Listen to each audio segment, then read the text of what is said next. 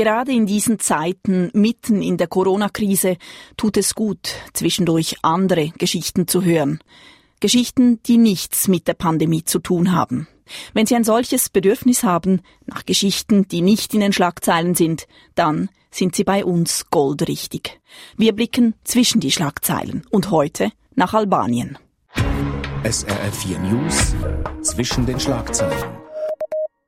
Noi siamo in un periodo abbastanza importante perché dobbiamo continuare a lottare contro la corruzione, contro il crimine e così via. Abbiamo fatto delle battaglie, cioè abbiamo sradicato il cannabis e siamo adesso nel secondo anno consecutivo senza cannabis in Albania.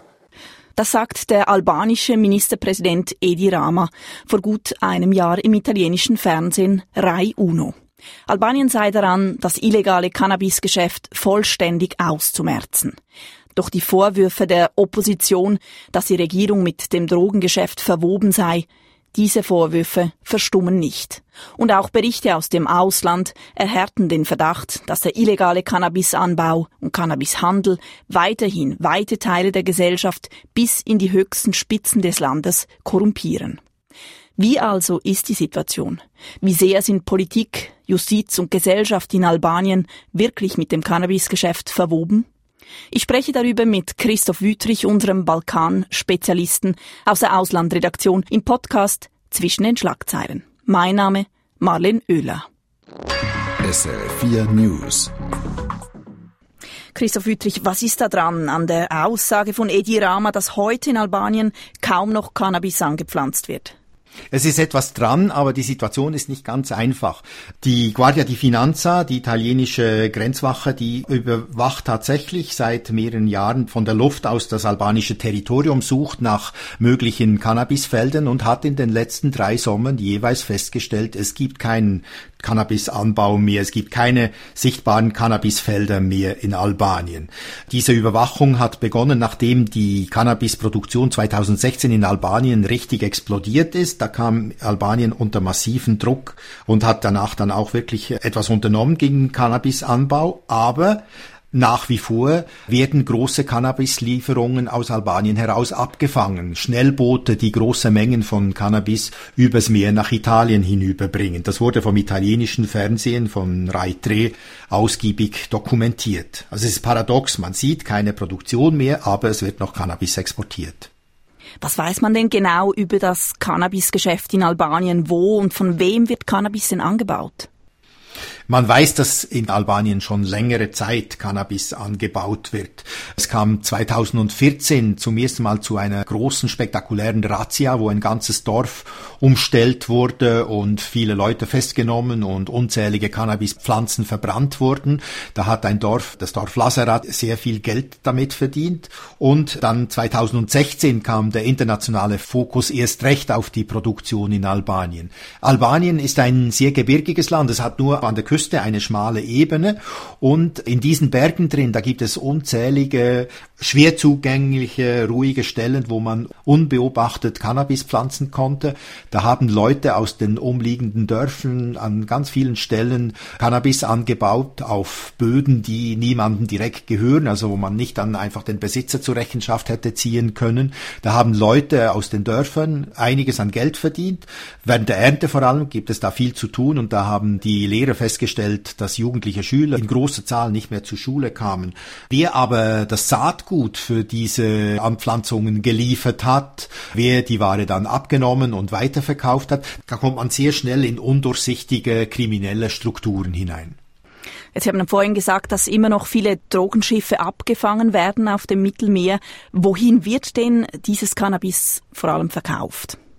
Es wird vor allem nach Italien hin verkauft. Italien ist der wichtigste Partner Albaniens. Albanien eben hat die Berge in Rücken, schaut aufs Meer und ist übers Meer hinüber voll auf Italien ausgerichtet. Italien ist der wichtigste Handelspartner.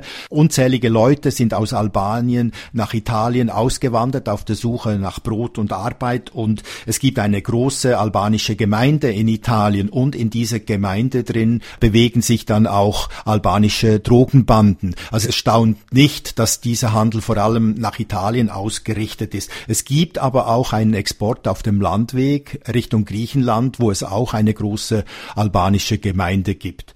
Für Italien ist Import von Cannabis aus Albanien aber sehr wichtig. Es ist vermutlich sogar der Hauptlieferant für Cannabis in Italien. Und darum ist Italien auch sehr aktiv im Kampf gegen den Cannabisanbau in Albanien. Genau, bei diesem Kampf gegen den Cannabisanbau ist ja auch diese italienische Guardia di Finanza am Werk. Macht die denn ihren Job bei der Überwachung aus der Luft nicht richtig?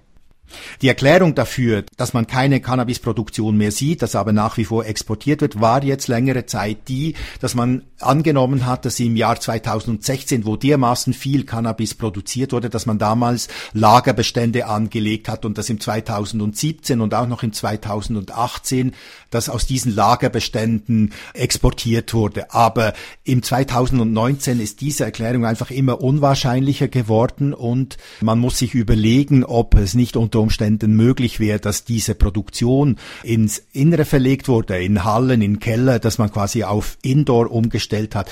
Das ist zwar nur eine Spekulation, aber diese Erklärung wäre immerhin logisch für das Paradox. Jetzt schauen wir uns doch die Rolle der Politik kurz etwas genauer an. Die demokratische Opposition in Albanien wirft Edi Rama, dem Ministerpräsidenten, vor, aus Albanien einen Narkostaat gemacht zu haben. Und auch die Wahlen 2017 seien mit Drogengeldern erkauft worden. Was weiß man denn über die Zusammenhänge zwischen Cannabisproduktion und Politik? Es gibt einen ziemlich direkten Zusammenhang zwischen Cannabisproduktion und Politik.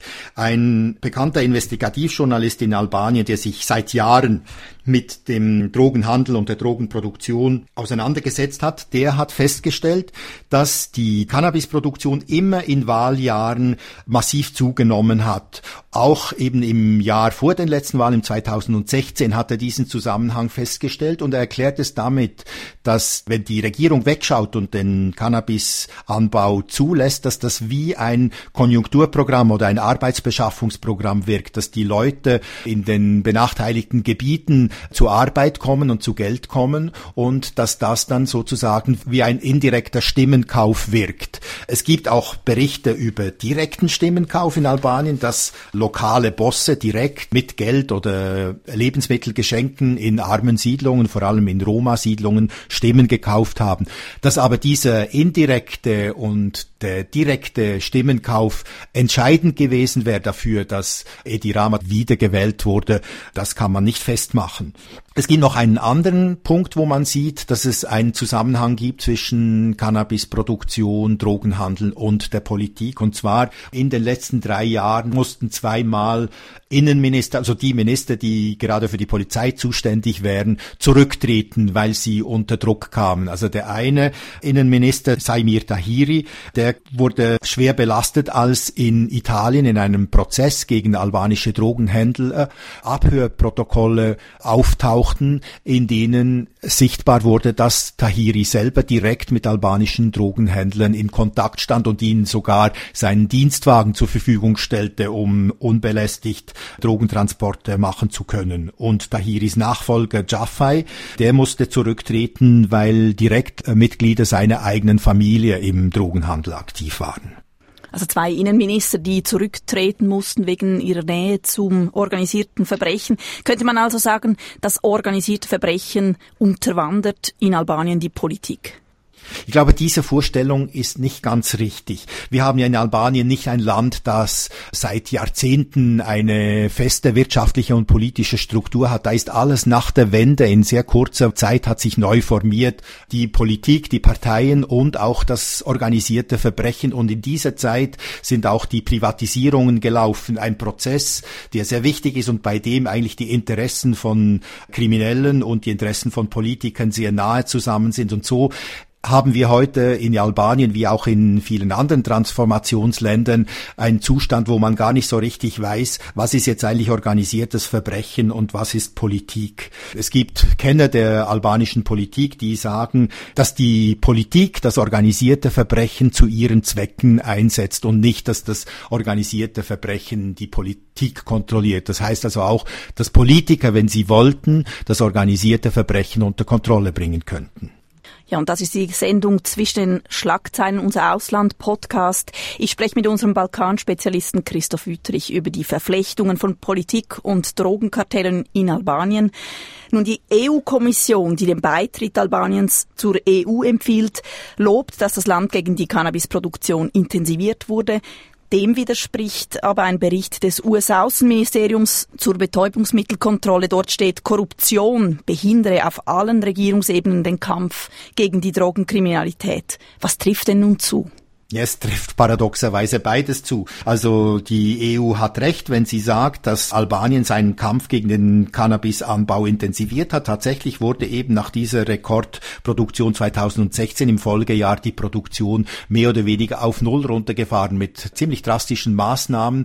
Da wurden auch die, die lokalen Polizisten und die Gemeindepräsidenten in die Pflicht genommen. Also wenn man auf ihrem Gebiet Cannabisplantagen gefunden hat, ohne dass die diese vorher schon gemeldet haben, haben, dann wurden die auch zur Rechenschaft gezogen. Es ist also tatsächlich so, dass unter Edi Rama die Polizei massiv gegen den Cannabisanbau vorgegangen ist. Aber es stimmt auch, was die Amerikaner feststellen, dass die Korruption in Albanien den Kampf gegen den Drogenanbau, gegen den Drogenhandel stark behindert. Die Korruption in Albanien ist sehr groß, gerade im Justizwesen. Also es gibt viele Berichte von Richtern und Staatsanwälten, die Uhren tragen oder Autos fahren, die ein mehrfaches so viel wert sind, wie diese Leute in den letzten Jahren verdient haben. Also wo klar sichtbar ist, dass da etwas faul ist. Und diese Justiz hat bisher kaum irgendwelche Erfolge gebracht im Kampf gegen Drogenhandel. Es wurde kein großer Fisch vor Gericht gebracht und auch keiner verurteilt. Aber seit mehreren Jahren läuft doch eine große Justizreform. Richter und Staatsanwälte wurden überprüft, viele entlassen. Hat das also gar nichts gebracht? Bis jetzt hat es nicht viel gebracht, aber dieses Projekt könnte in der Zukunft tatsächlich viel bringen. Es ist ein sehr ambitiöses Projekt und es ist für Albanien sehr, sehr wichtig und es könnte auch ein Vorbild sein für viele andere Länder mit ähnlichen Problemen. Das Ziel dieser Reform ist, dass korrupte Richter und Staatsanwälte von ihren Ämtern entfernt werden und dass neue unabhängige Gremien geschaffen werden, die dafür sorgen, dass in Zukunft saubere Richter und Staatsanwälte auf diese Posten kommen. Dieser Prozess ist jetzt in einer kritischen Phase. Es wurden tatsächlich schon viele unsaubere Richter und Staatsanwälte entfernt, aber jetzt geht es im Moment quasi um die Wurst. Das Problem ist, dass wenn diese Reform Erfolg hat, dann werden früher oder später mächtige Leute aus Wirtschaft und Politik hinter Gittern landen. Und genau diese Leute haben natürlich auch kein Interesse, dass diese Reform tatsächlich erfolgreich zu Ende geführt wird. Man sieht das von Seite der unsauberen Leute im Bereich der Regierung dass die versuchen, ihre Leute in die neuen Gremien reinzubringen und so das Ganze unter Kontrolle zu behalten. Also wir sind in einer wichtigen Phase und wie dieser Kampf ausgeht, ist noch nicht entschieden. Es macht den Eindruck, dass dieses ganze Cannabis-Geschäft unglaubliche Summen auch abwirft, da ja offenbar auch stark die Politik mitmischt oder die Politik beeinflusst wird. Welche wirtschaftliche Bedeutung hat Cannabis für Albanien? Äh, diese Bedeutung ist sicher nicht zu unterschätzen. Man sieht es zum Beispiel daran, dass der Lek, die albanische Währung, stark aufgewertet wurde. Also der Kurs ist derart gestiegen, dass die Nationalbank intervenieren musste. Und Experten sagen, dass diese Aufwertung dadurch zustande kommt, dass große Mengen von kriminell verdientem Geld, eben auch aus dem Drogenhandel, aus dem Ausland nach Albanien reinkommt. Und es gibt auch ein zweites Anzeichen dafür, dass Drogengelder eine wichtige Rolle spielen. Und das ist der Bauboom in den großen Städten und vor allem in Tirana. Da sieht man, dass unzählige, sehr moderne Apartmenthäuser gebaut werden, Shopping Malls, Hotels. Und wenn man das genau ansieht, sieht man aber, dass diese Bauten gar nicht rentabel sind. Und darum ist der Verdacht groß, dass es sich hier um Geldwäsche von Drogengeldern im großen Stil handelt. Es sieht also von außen nach einem wirtschaftlichen Boom aus, aber wenn man bei den Leuten nachfragt, merkt man, dass es ihnen nicht besser geht. Christoph Wütterich, trotz massivem Druck der EU und auch der USA, trotz einiger Bemühungen der Regierung um Edi Rama, trotz Protesten der Opposition und einer Justizreform, die starke Verflechtung von Cannabis und Gesellschaft ist offenbar geblieben. Was bedeutet das alles für die Bevölkerung in Albanien? Ja, die Bevölkerung in Albanien ist sehr unzufrieden. Die ist unzufrieden mit der Regierung und sie ist unzufrieden mit der Opposition, weil die keine wirklichen Verbesserungen der Lage der Leute bisher gebracht haben. Die einzige Hoffnung ist eigentlich die Aussicht auf einen EU-Beitritt. Ein EU-Beitritt würde viele Fördergelder ins Land bringen, würde einen wirtschaftlichen Impuls geben und die EU hat ja auch genau diese Justizreform zu einer Vorbedingung für einen EU-Beitritt gemacht und das würde für die albanische Gesellschaft wirklich eine große Verbesserung bringen. Die Leute hoffen auf diesen EU-Beitritt, aber sie sehen auch, dass es in der EU einen großen Widerstand gegen den Beitritt neuer Mitglieder auf dem Balkan gibt. Das hat sich im letzten Jahr deutlich gezeigt und viele Leute sind darüber enttäuscht und viele Leute haben die Hoffnung auf eine Verbesserung ihrer Lage verloren. Gerade junge und gut ausgebildete Leute, die denken übers Auswandern nach oder sind sogar schon ausgewandert. Das war Christoph Wüttrich, unser Balkan-Spezialist aus der Auslandredaktion, über die Verflechtungen von Politik, Justiz und Gesellschaft mit Drogenkartellen in Albanien. Am Mikrofon verabschiedet sich Marlin Oehler. Schön haben Sie zugehört. Und wenn Sie wieder einmal eine Pause von Corona-Themen brauchen, dann sind Sie bei uns richtig. Sie finden weitere Gespräche zwischen den Schlagzeilen dort, wo Sie auch diesen Podcast gefunden haben. Zum Beispiel, wie es kommt, dass Bhutan das einzige CO2-negative Land der Welt ist.